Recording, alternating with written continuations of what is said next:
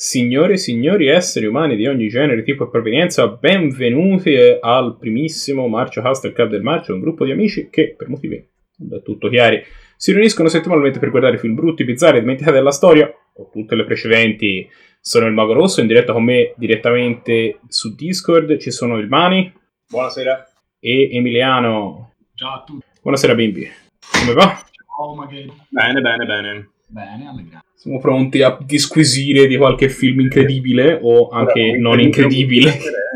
Insomma, sì, siamo pronti. Non azzarderei. Incredibile non ci sbilanciamo subito. Ecco. Incredibile non ci sbilanciamo. Però insomma non è stata distruttiva, eh? diciamo, non è stata incredibile, ma non è stata nemmeno punitiva come serata. Qualche film credibile.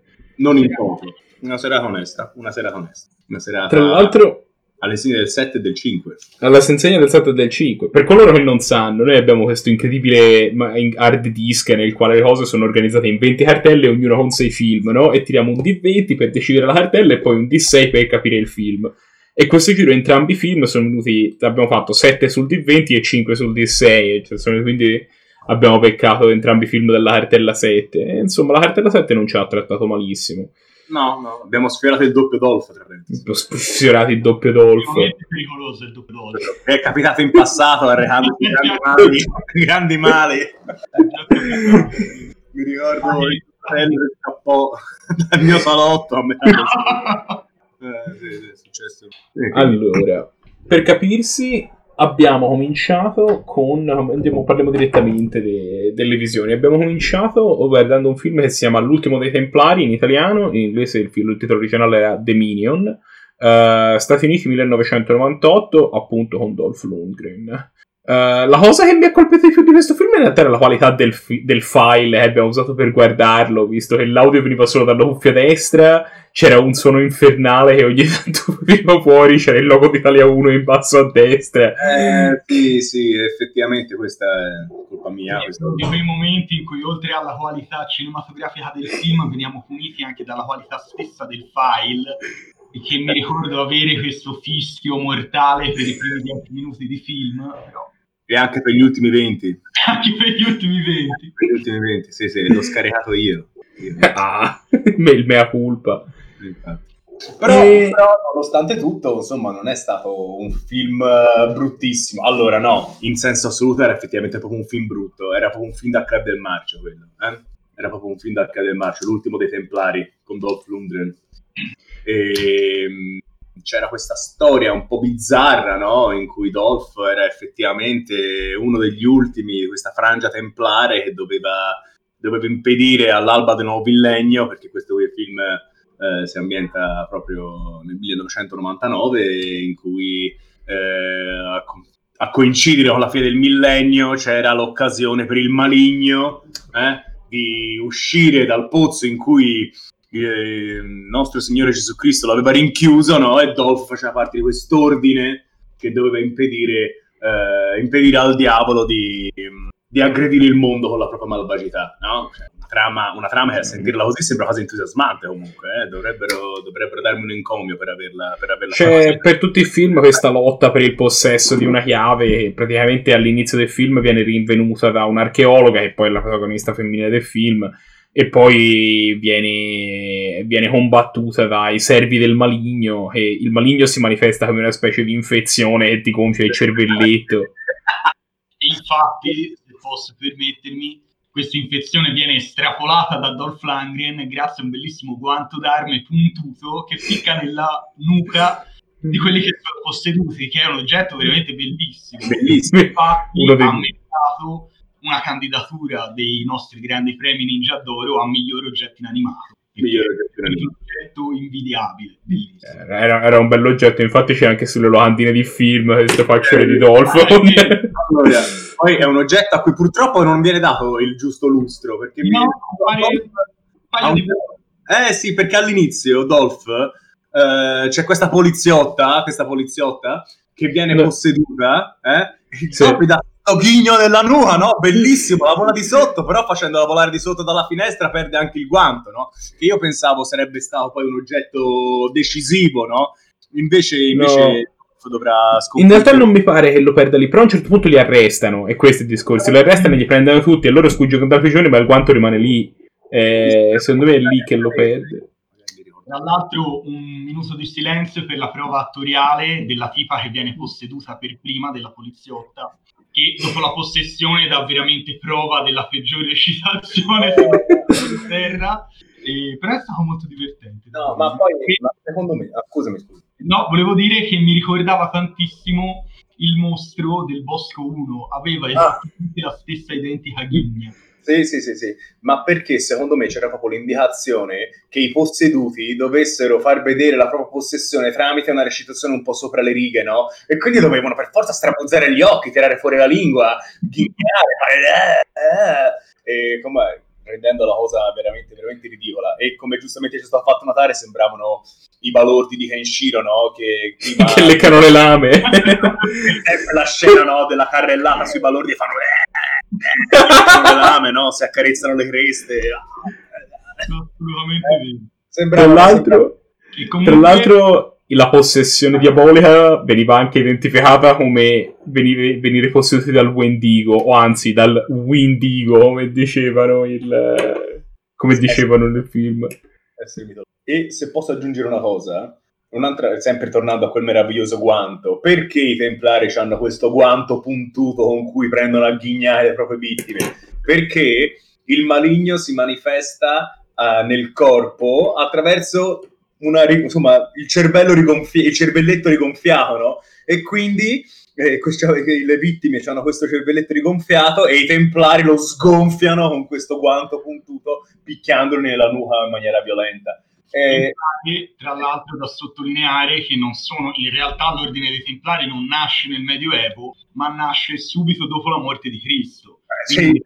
abbiamo un ordine dei Templari antichissimo di cui un Templare scappando dal diavolo, che in realtà è il fratello di Cristo, è scappato ai confini del mondo e quindi è il primo europeo ad essere arrivato in, nel continente americano capito? Cioè, l'ambizione di questo film è veramente oltre ogni limite. Riscrive la storia, riscrive la biologia. Incredibile, incredibile, pure ambizio, pure avanguardia. Come anche questa volta, riparlando di un film che ci aveva fatto un po' così, riparlandone ci sembra effettivamente bello. bello. No, e...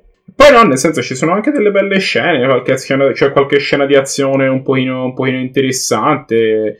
Il film in quanto... Senti, il film, ecco, questa cosa devo dire, a, a, a, merito del film che comunque sia non ti annoia. Non ci... A volte durante i film che guardiamo ci sono queste parti un certo. pochino troppo lente all'inizio. Invece questo film comunque sia la, l'azione la sostiene abbastanza, ecco, quindi da quel punto di vista è, secondo me è ben, è ben orchestrato. Da altri punti di vista era, insomma, le scene d'azione erano guardabili, ma non è che fossero queste... È tutto questo contesto assurdo che loro creano, no? Per cui alla fine eh, ti diverti a guardarlo in gruppo, no? vedi to- Dolph Lundgren, eh, questo mastodonte no? che ti parla di teologia, di, di questa nuova teologia, come abbiamo detto, quindi, quindi noi siamo contenti. No? Quindi, e, ah, poi alla, be- e, poi alla fine c'è questa scena bizzarra dove il servo del diavolo assale il, il tempio dei Templari in Terra Santa e, e, e dà, e, e dà veramente tutto nel quale, nel quale, uccide tipo 814 milioni di, di templari da solo, mentre quelli che hanno tra l'altro le spade, però non le usano e gli sparano con le mitragliatrici, ma nessuno lo colpisce. Templari che tra l'altro si allenavano da migliaia di anni per il maligno a Gerusalemme e appena il maligno arriva vengono completamente liserati nel giro di Sì, ah, però devo dire che il, il, loro, il, loro, senso tattico un po' mi lascia perplesso perché avevano disposto tutti i sacchi di sabbia, avevano fatto le barricate nei sacchi di sabbia e poi ci stavano, ci stavano in piedi davanti e diceva, non ho capito no, perché... Il maligno era completamente in mezzo alla stanza a sparare così con le mitragliatrici e loro non lo beccavano mai.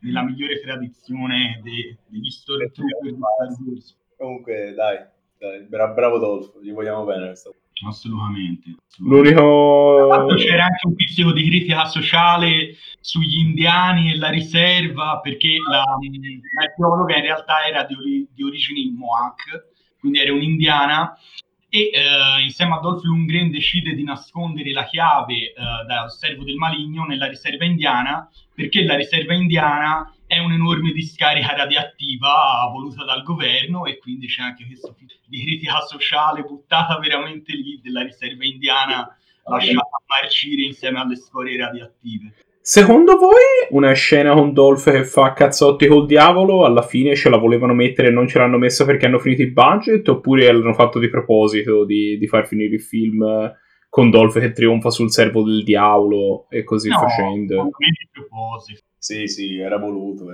C'era un po' il rischio, non so se vi ricordate quel film con Chuck Norris, si chiamava Hellbound, no? In cui arrivava, non mi ricordo se il maligno o proprio un ambasciatore del diavolo, no? E alla fine Chuck mi pare proprio lo colpisse con i suoi calci questo, questo film l'abbiamo visto veramente un millennio fa, mi ricordo un po' annebbiato.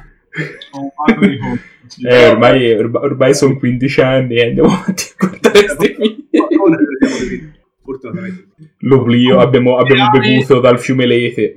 In generale mi sento di dire che per la media dei film che abbiamo visto di Dolph Lundgren, questo film era bruttissimo, però non annoiava, come ha detto il mago, si faceva guardare, aveva le sue scene d'azione, quindi in generale non è una visione che rimpiango. Che rimpiango no, no, la cosa è, rimpiango di più è la qualità video. Eh, ragazzi, andavo, anche se andavo. il bollino di Italia 1 era bello. Sì, comunque mi sa che ci, avrebbe fatto schifo anche in 4K questo film. e se vi ricordate l'ultimo film che avevamo visto di Dolph era un film recente si chiamava Diamond Dogs quello ambientato in Mongolia non so se vi ricordate mi ricordo molto bene che era pura discarica, pura discarica un insulto un insulto a tutti coloro che credono in lui tipo noi quindi rispetto a quello eh, quarto potere quarto potere e... con Dolph ne abbiamo visti pochi di buoni eh... Uno che abbiamo visto veramente, veramente bellino era Command Performance. Stavo per dirlo io. Quello dove Dolph era un musicista e quello era incredibile. Morire è facile, il rock and roll è difficile. Citazioni incredibili. Perché Dolph Lundgren è davvero un batterista. Ah. Cose, non so. Dolph Lundgren è un batterista, è un esperto di arti marziali e penso abbia un dottorato in chimica al MIT, questo è dice Smith. E okay. quindi, ehm, quindi, insomma, è anche un personaggio no? dal multitasking, insomma, che ha tantissime, tantissime Pol- abilità. Poliedrico, oserei dire. Dolph Lundgren, Pol- e... Dolph Lundgren è davvero un batterista che è un po' come, come Steven Seagal, che è davvero un immunologo e un archeologo. Come... Gli altri lavori a L'immunologo. Sentite, andiamo, parliamo Comunque, un attimino. Vorrei ricordare una cosa, che il regista di questo film non ha fatto assolutamente nient'altro se non un altro film e leggevo giusto l'altro giorno che evidentemente è diventato un famoso regista di spot pubblicitari e video musicali, quindi per Ah. davvero ha trovato strada fuori, fuori dal cinema, fortunatamente per Meno male, forse, meno male. Crede- credevo che gli avessero revocato la patente di regista. Strappata, arrivava Scorsese e gliela tagliavi. gli ha tirato un cretto nei denti e gli ha pisciato sulla tessera. No, eh, vabbè, dai, ditemi che cosa ne pensate. Datemi un voto da 1 a 10 su questo film, dai. Mani, dimmi Eh, tutto. io gli do un buon 6, eh? Un 6, perché comunque era un filmuccio, ma ci siamo divertiti, l'abbiamo visto insieme ed è andata bene. Rispetto, rispetto ai film che abbiamo visto ultimamente, in particolare del suo periodo degli ultimi anni, era davvero molto meglio. Era marcio, come ci piace a noi, quindi 6, un bel 6. Ah, mi trovo piuttosto d'accordo in realtà con il 6, però se vogliamo dirla magari un 6 meno meno meno, però, Eh, sì. però era, era comunque un film che si faceva vedere, Eh, era un buon film da club del marcio, ci stava, ci stava. Io non mi sento veramente di regalargli voti perché No, no, aveva no. comunque delle- degli aspetti atroci. Sono, no, no, sono d'accordo anch'io. Penso che anch'io sono, sono, sono più che convinto di dargli, di dargli un 6. Era un film, de- film onesto, non era, non era niente di trascendentale, però si guardava. Non faceva. la- io ve l'ho detto, secondo me la cosa peggiore che può fare un film d'azione di genere è di annoiare. E comunque questo film, bene o male, riusciva a non farlo. Quindi, da quel punto di vista, la sufficienza la prende. Non, eh, ni- niente troppo di più. No, Sì, non dirò niente di più comunque. Sì. Ed è forse anche un po' regalata, però dai, eh, vogliamo... comunque restiamo non solo con la testa, ma anche col cuore. Anche ah, col... È veramente giovane, eh, qui. Era eh. più di vent'anni fa. È veramente giovane. Cioè, aveva già eh. una anni, sembra proprio 40 anni, 36. Però rispetto a tutti i film che vediamo di solito, sì, sì, è molto più, molto più anziano, tra virgolette, rispetto a quel film lì. E una breve carrellata sulle candidature al Ninja d'Oro, sulle nomination al Ninja d'Oro. Avevamo già detto del miglior oggetto armato del guantone, avevamo accennato ad Anik Matern, che era l'attrice che faceva quella poliziotta di cui dicevamo prima, che viene professormente candidata a peggior attrice aveva una parte molto piccola, ma ci ha fatto abbastanza schifo da dire, da dire di metterla. E poi c'è anche, c'è anche registrata una migliore citazione di un poliziotto sulla scena del crimine che esclama: Ma dove accidenti è finita la pace nel mondo? E comunque è una domanda che ci poniamo un po' tutti, no? Va no, bene. E per quanto riguarda il secondo film della serata, invece, trattasi de L'ora della violenza, un film anche questo con una traduzione eh, con una traduzione del titolo un po' creativa dal punto di vista della produzione italiana, della distribuzione italiana, in inglese si chiamava The Substitute, che si traduce come l'insegnante, su- il supplente praticamente, adesso spiegheremo perché, eh, Stati Uniti 1996, eh, c'era il protagonista interpretato da Tom Berenger e... Um, una parte abbastanza sostanziosa di Ernie Hudson, che se non sapete chi è, è Winston dei Ghostbusters, che eh, faceva, faceva uno, dei, uno, dei, cattivi praticamente, praticamente alla fine. Um, questo è un po' uno spoiler, eh, mi rendo conto, forse avrei dovuto, però perché all'inizio è, sembra essere dalla parte dei, tra virgolette, dei buoni, però anche questo film aveva una trama un pochino improbabile, devo dire, eh, tra l'altro abbastanza improbabile perché lui fondamentalmente era un mercenario di professione che aveva combattuto in Vietnam, aveva fatto operazioni sotto copertura e mi pare in Colombia o in qualche paese dell'America Latina aveva conosciuto questa donna con la quale era andata a vivere a Miami, donna che faceva di lavoro uh, l'insegnante in un liceo malfamato di Miami. Lei viene fondamentalmente gambizzata da una gang della scuola e lui si spaccia come sostituto insegnante eh, della sua ragazza e va a lavorare all'interno della scuola dove scoprirà esserci una situazione assurda in cui una gang di ragazzi della scuola uh, è collusa con eh, elementi della scuola interni alla scuola ed è collusa con una gang di mafiosi per lo spaccio della droga all'interno dell'istituto scolastico. E lui si troverà a sgominare diciamo, questa, rete, questa rete di spaccio in uno showdown finale piuttosto divertente, devo essere sincero. La parte finale si sparano parecchio e sì. l'ho, trovata, l'ho trovata divertente, mentre ho trovato, devo essere sincero, una parte iniziale, almeno personalmente, un po' noiosa. L'ho trovata un po' lenta, c'è un sacco di preambolo, un sacco di critica sociale parecchio buttata lì sul sistema scolastico americano, non lo so, non mi ha fatto impazzire la prima metà. Sì, sì, è un po'... infatti è un po' lungo, dura quasi due ore. Dura quasi due ore, che è un tempo un po' anomalo, no? Perché mm. noi amiamo ficcare sempre due visioni a serata, tendiamo, no? A, pre- a pre- prediligere il, l'ora e mezzo, i 90 minuti. Invece questa volta abbiamo sforato e ad, in, ad, insomma, ad ingranare ci mette un pochino, eh? ci mette un pochino. Ehm... Sì, diciamo eh, che cioè, il discorso che la trama era talmente, era talmente bizzarra che dovevano giustificare il discorso di ah, ma lui è un mercenario che ha fatto un monte di guerre e adesso va a fare il supplente e poi c'era questa scena finale nel quale in, in, arruola tutta la sua gang di mercenari per andare a combattere contro queste gang all'interno della scuola però in un qualche modo, per, in un qualche modo se vuoi fare quella scena più o meno ci devi arrivare, ci vuole molto, ci vuole molto, come posso dire, molta costruzione, ecco, per riuscire a, a giustificare di fare questa cosa. E questo, insomma, diciamo, si sente, il film eh, un po', un po' ci mette a ingranare, effettivamente, come avete detto. Sì, è proprio un film degli anni 90, dicevamo, infatti serata all'insegna degli anni 90, infatti ci sono un sacco di facce note, che mi sono ben premurato di non annotarmi, perché, sbagliato, però per esempio il primo che viene in mente mi sembra si chiami Guzman, ed è quello che tradisce un caratterista anni 90 che tradisce Carlito in Carlito's Way, mm-hmm. comunque un altro miliardo di film, ed è uno, però insomma ce ne sono, ce ne sono diversi, perché Tom Berenger ha tutto il suo gruppo di eh, mercenari, di mercenari che poi vengono, si uniscono a lui nel combattimento finale contro la gang. Sì, ci sono anche varie caratteristiche di serie piuttosto moderne come di Narcos, di Breaking Bad, queste caratteristiche messicane che fanno sempre i mafiosi e i Narcos, che ora non mi vengono i nomi, ma insomma basta vedere il film e li riconosco. E c'è anche William For- Forsythe, Forsythe, Forsythe, no, no, le pronunce faccio schifo, però mm. che, è, che è un attore anche piuttosto famoso, ha fatto uh, i Reietti del Diavolo con Rob Zombie, per esempio, faceva il, lo sceriffo che era lo sceriffo appassionato di Elvis. Mm-hmm. Ha fatto anche un ruolo nell'Halloween di Rob Zombie. Eh, ha, un ruolo, ha avuto un ruolo, erano dei, dei, dei, ragazzi cresciuti, in, c'era una volta in America, per esempio, erano dei suoi primi ruoli.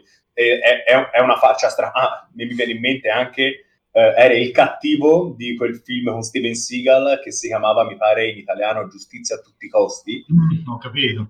Lui era Gino Felino, Gino Felino c'era anche una parte in cui Seagal recitava in italiano e, do- e cercava questo, questo sgherro della mafia che era impazzito e faceva, faceva insomma, andava a giro per il quartiere a far danni, no? E Seagal lo doveva menare, cosa che poi riuscirà a fare giustamente, essen- essendo Siga. Comunque ci si doveva immaginare. Ci si doveva immaginare. Eh, quindi insomma, un sacco di facce conosciute. Un sacco di facce conosciute. La, l'altra nota che ho su questo film è che c'era una traduzione dall'inglese che a volte era un po' traballante. Eh. Il film cerca di tradurre un pochino questa realtà. Diciamo che ci sono. Cioè, alla fine il film in inglese doveva giocare un pochino anche su questi slang delle, di certi segmenti di popolazione afroamericani che in italiano non hanno esattamente un equivalente, per cui tra, la tradurli non riesce facile, a parte ci sono un paio di momenti che io essendo una persona che comunque in America, non per, eh, non per fare, però in America ci ho vissuto diversi anni, in, eh, quando, quando, quando, c'era i, i, uno studente, Jerome, che faceva il rap e l'hanno tradotto, era un po'... Era un po'... E poi quando lo stesso studente chiama, probabilmente in inglese lo chiamava, chiamava, chiamava Tom Berenger, il protagonista, Dog, e viene tradotto come super cagnaccio. Che... Quella mi, mi ci rido anche ora. C'è una scena simile nel primo Arma Letale, non so se vi ricordate, quando eh, sono, insomma, c'è la famiglia di di Danny Glover, ma, ma, sergente Marta, uh, a, a, pranzo, insomma, a cena a tavola lì a mangiare e c'è il, uh, il figlioletto appunto che ascolta il rap, no? E quindi anche, anche Roger si lancia in un rap e, e c'è una traduzione imbarazzante, no?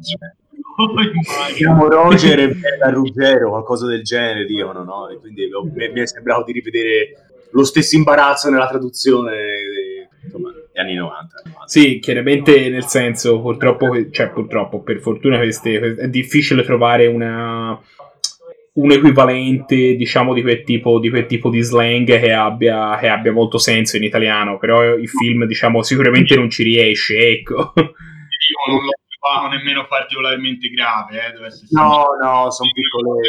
Particolarmente noia perché, come tutti, avendo visto un sacco di film anni 90, comunque le traduzioni erano quelle, il modo di tradurre era quello, e soprattutto quando vai a tradurre lo slang lo fai sempre in maniera molto, molto creativa. Quindi... Sì, è vero, hai ragione, sono d'accordo. Diciamo, Comunque io questo film, devo essere sincero, l'ho trovato un film che si faceva vedere, ma l'ho trovato un film un po' moscio, non mi sono divertito particolarmente.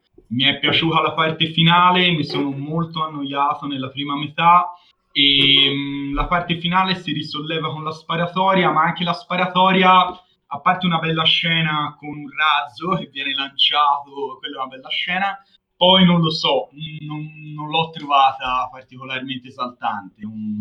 Ma non lo so, senti, a me in realtà le scene comunque sia di lui che va alla scuola e si ingrazia agli studenti raccontando le storie del Vietnam e si vede lui che forma questo rapporto con la... A me non mi hanno fatto così, così schifo, no, ecco.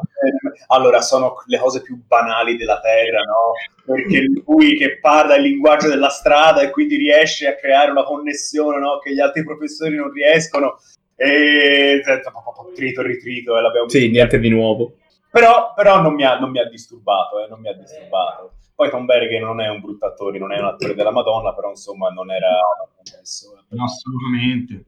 Quindi...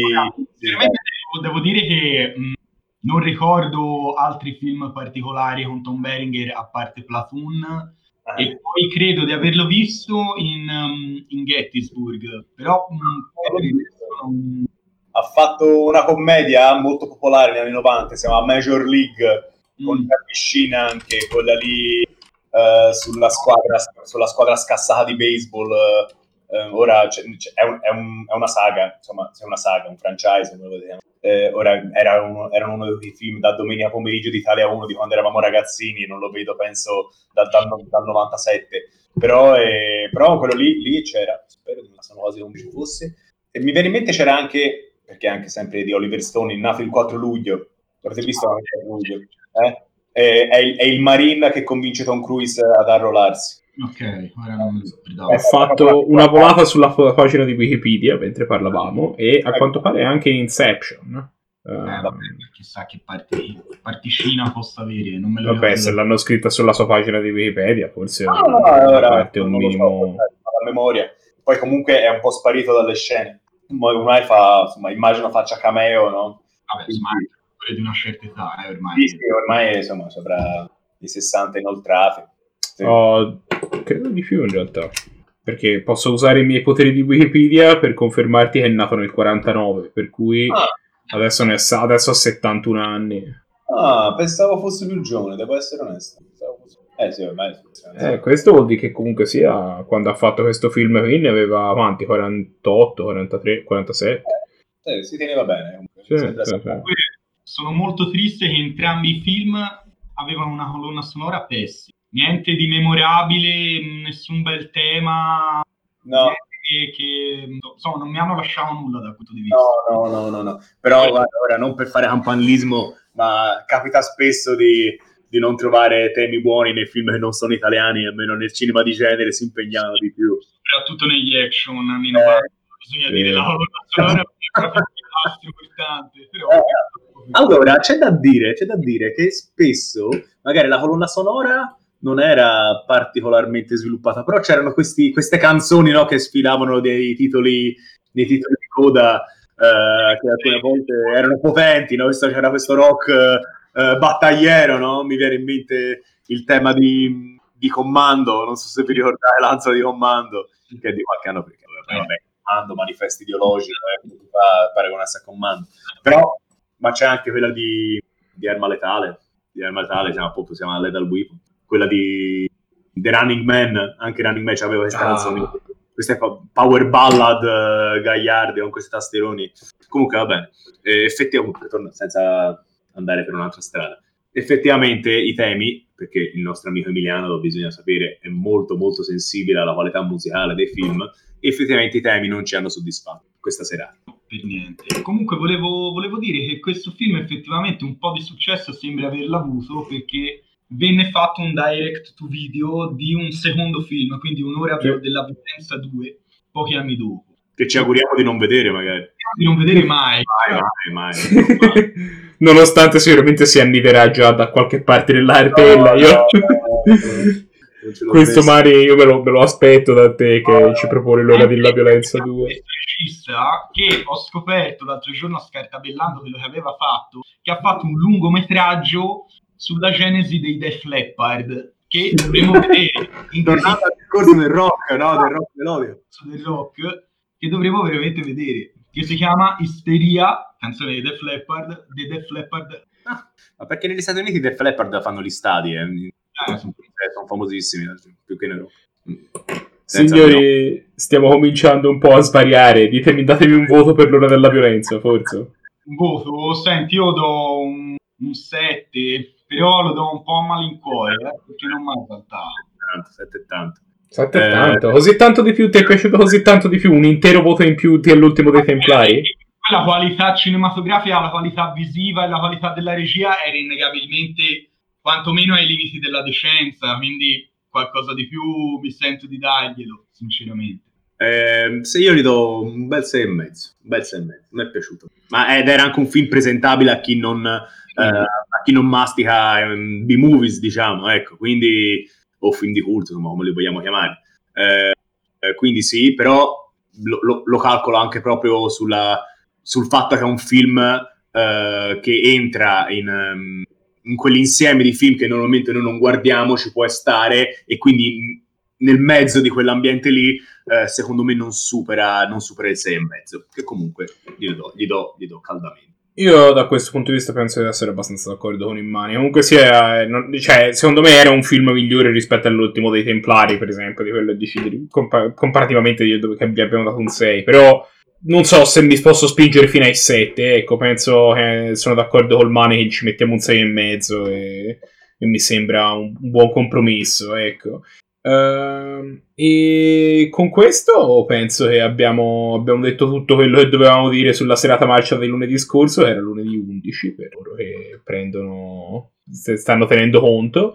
E niente, voglio, voglio, salutare, voglio salutare, tutti. Uh, buona serata o giornata o quello che state facendo mentre ascoltate questo incredibile cast del marcio. Uh, non ho ancora una chiusa, quindi non so esattamente cosa dire, ma nel frattempo, mentre, mentre, me la, mentre me la immagino, ciao a tutti. Ciao, ciao. a tutti, buona sera.